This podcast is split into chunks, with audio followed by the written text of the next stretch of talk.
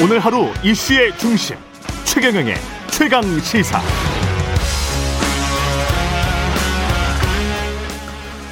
네, 언론사의 허위 조작 보도에 최대 5배의 징벌적 손해배상을 청구할 수 있도록 한 언론중재법 개정안이 민주당 주도로 오늘 새벽 국회 법사위 통과했습니다. 국민들을 위한 가짜뉴스, 허위 조작 정보 피해 구제법이다.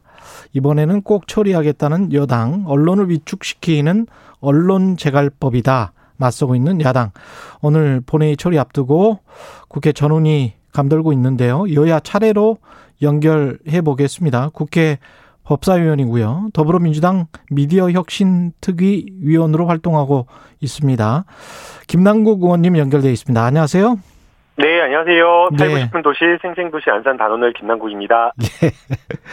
예. 예, 오늘 새벽에 4시쯤 무결을 했는데 오늘 본회의만 앞두고 있는데 오늘 처리를 합니까?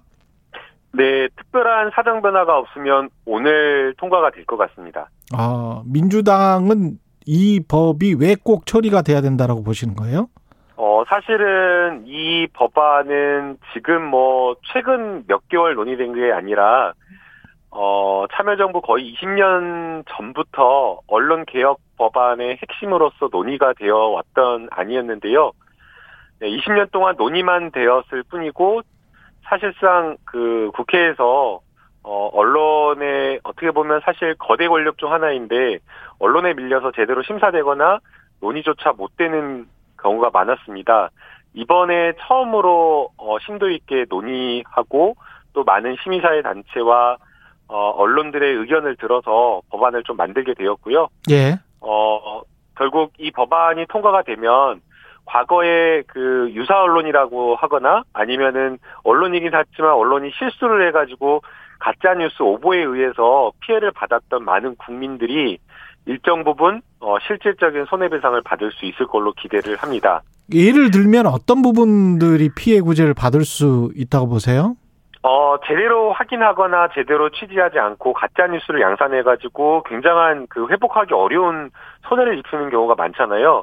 뭐, 뭐 가짜 만두라고 해서 예전에 보, 보도를 했는데 오보여서 오보였지만 사장님은 사망을 하고 그 만두와 관련된 사업은 어, 폐업을 하게 되는 어떤 그런 문제도 또 있었고 네. 또 그리고 보도가 또 잘 그 카스테라빵 보도가 잘못돼 가지고 체인점이 완전히 싸그리 망해버리는 그런 또 많은 문제들이 있었는데요. 예. 실질적으로 거기에 대해서 보상이 보상이 제대로 된 경우가 한 번도 없었습니다.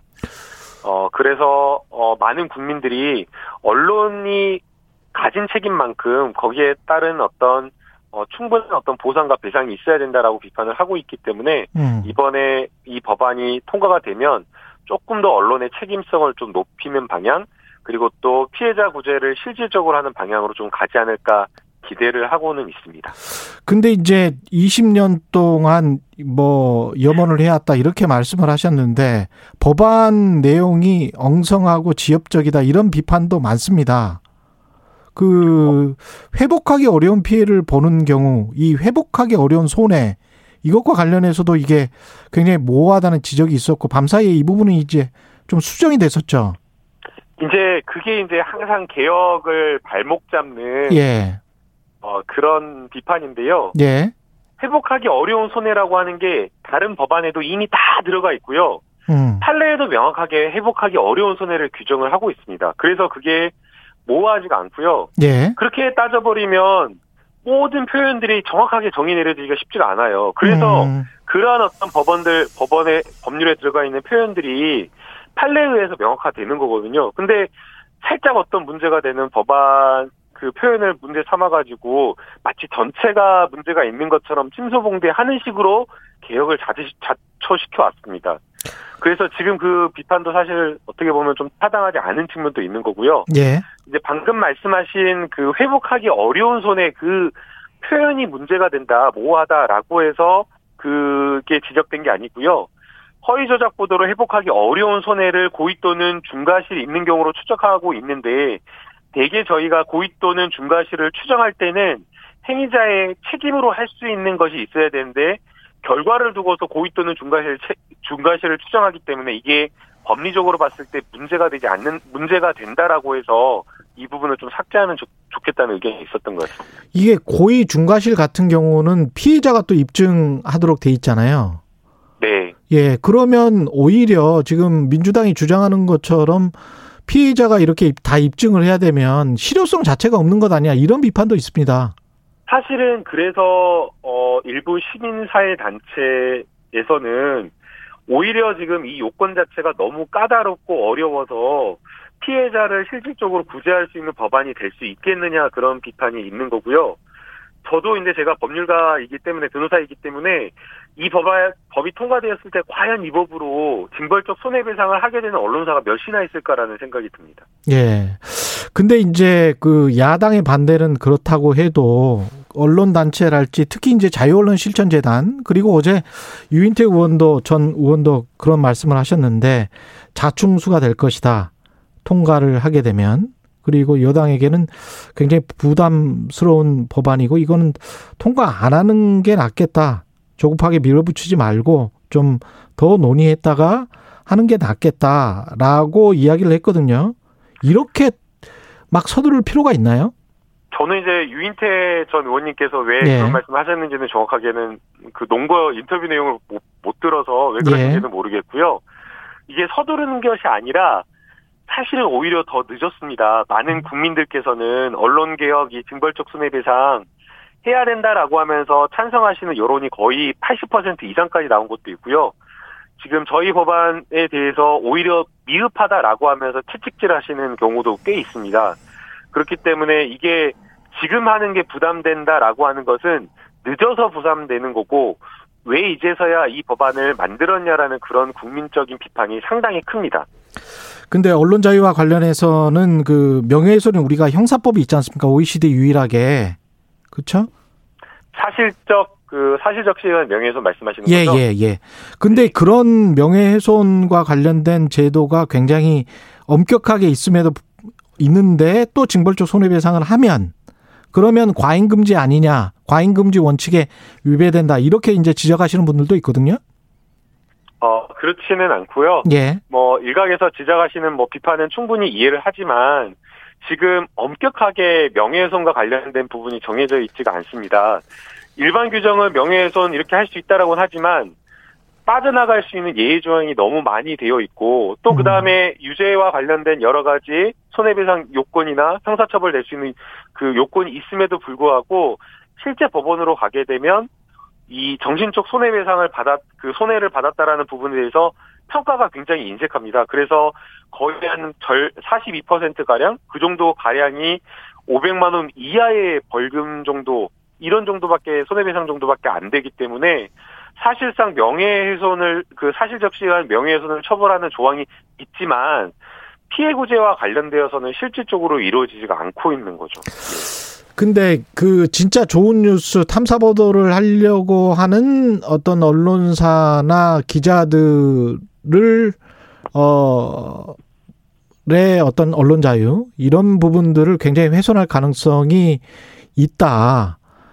오, 오히려 나쁜 뉴스는 전혀 걸러지지 않을 것이다. 이렇게 지금 언론 단체들은 보고 있잖아요. 그 언론 단체에서는 제가 생각했을 때는 예. 아무래도 기자들이고 언론인들이다 보니까 뭐가 들어오는 것 자체를 사실은 싫어하는 거죠. 규제 규제하는 것을 예. 저희가 이제 국회 안에서 어, 있어 보면 규제하는 거는 다 싫어합니다. 음. 권한 줄이는 거, 규제하는 거 어느 이익 단체나 어느 단체들 좋아하는 단체가 하나도 없더라고요. 심지어 뭐 국회의원들도 마찬가지고요. 그래서 뭐 제가 지난해 이해충돌 방지법과 관련된 법안 통과시키려고 발의를 몇 번이나 하고 회의를 몇 번이나 하고 공청회하고 했는데 국회의원들도 별로 좋아하지 않다가 음. 올해 초에 LH 사건 이런 큰 사건 터지니까 여론 국민 여론 때문에 이렇게 하는 거거든요. 국방부도 마찬가지고요. 예. 국방부 군사법원 개혁 법안 이제 이번에 지금 법사에서 통과를 시켰는데요. 음. 역시나 국방부도 마찬가지로 본인들의 권한이나 권력을 내려놓는 거에 반대하는 겁니다. 그런데 지금 이 징벌적 손해배상 탐사보도나 이런 공익보도 못한다라고 하고 있는데요. 다 할 수 있도록 되어 있습니다.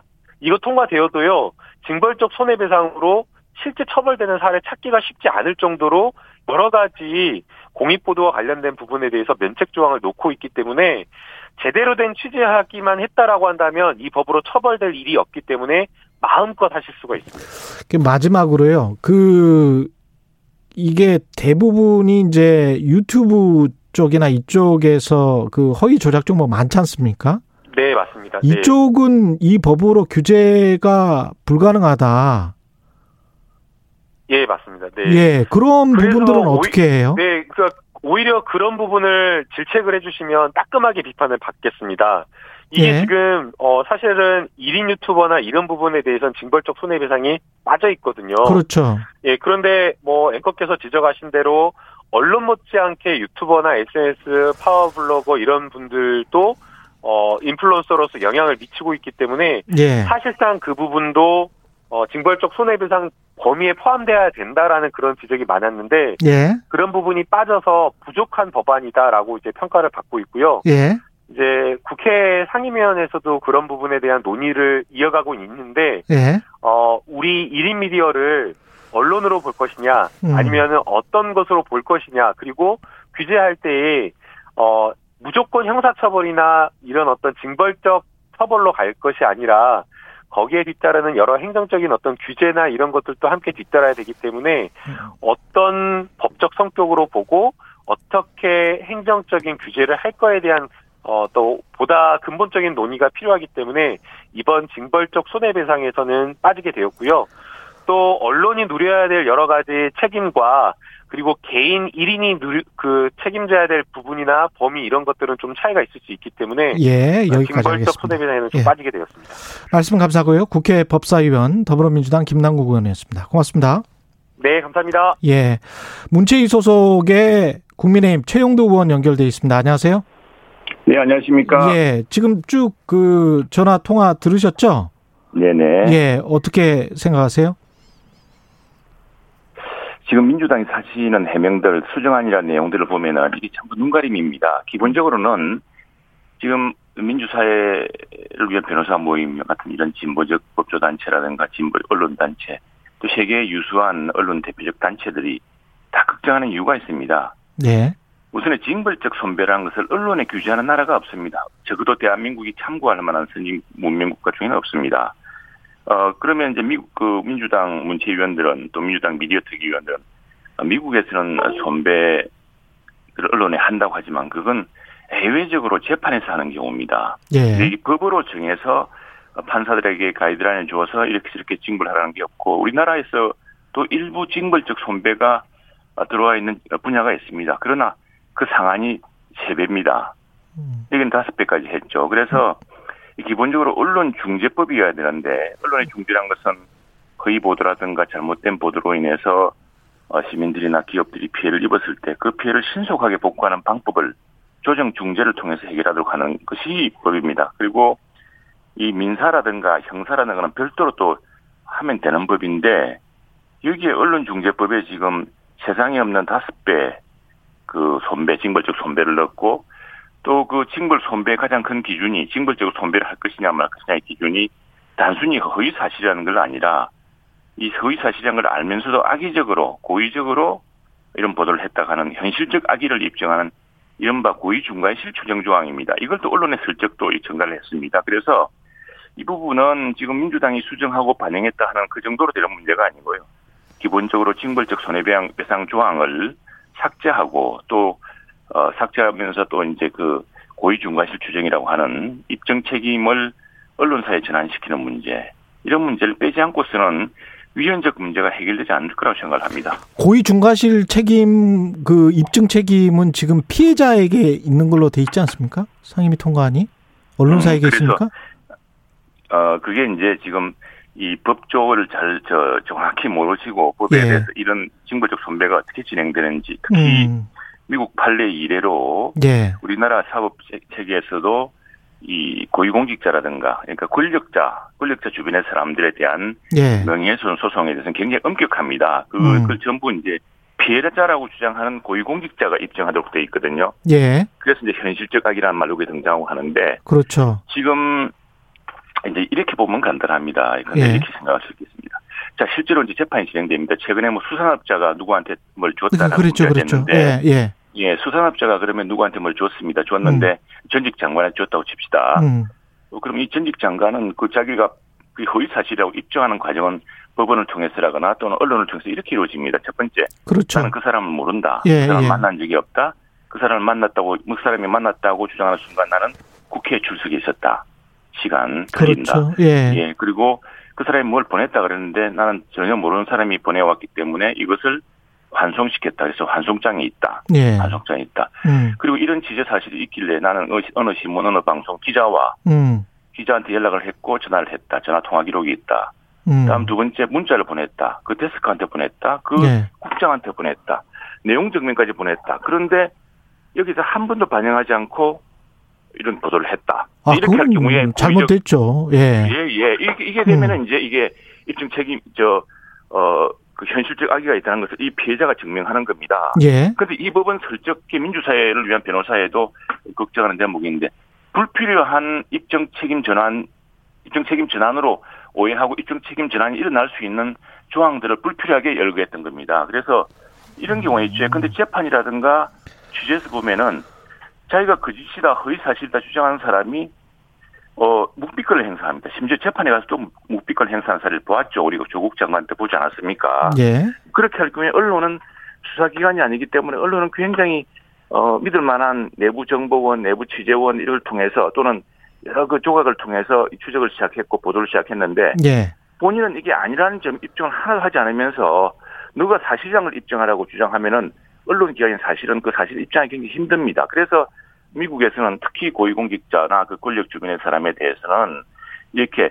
허위라고 주장하면은 본인이 허위란 사실을 입증하라고 요구를 하고 있는 것이고 이것이 고위공직자의 명예훼손 소송을 둘러싼 또 손배소를 둘러싼 핵심적인 절차인데 그 절차를 불필요하게 슬쩍 언론사에게 증가해 놓은 거죠. 근데 계속 반복적으로 악의적으로 보도했다. 어떤 기준으로 그렇게 얘기를 하겠습니까?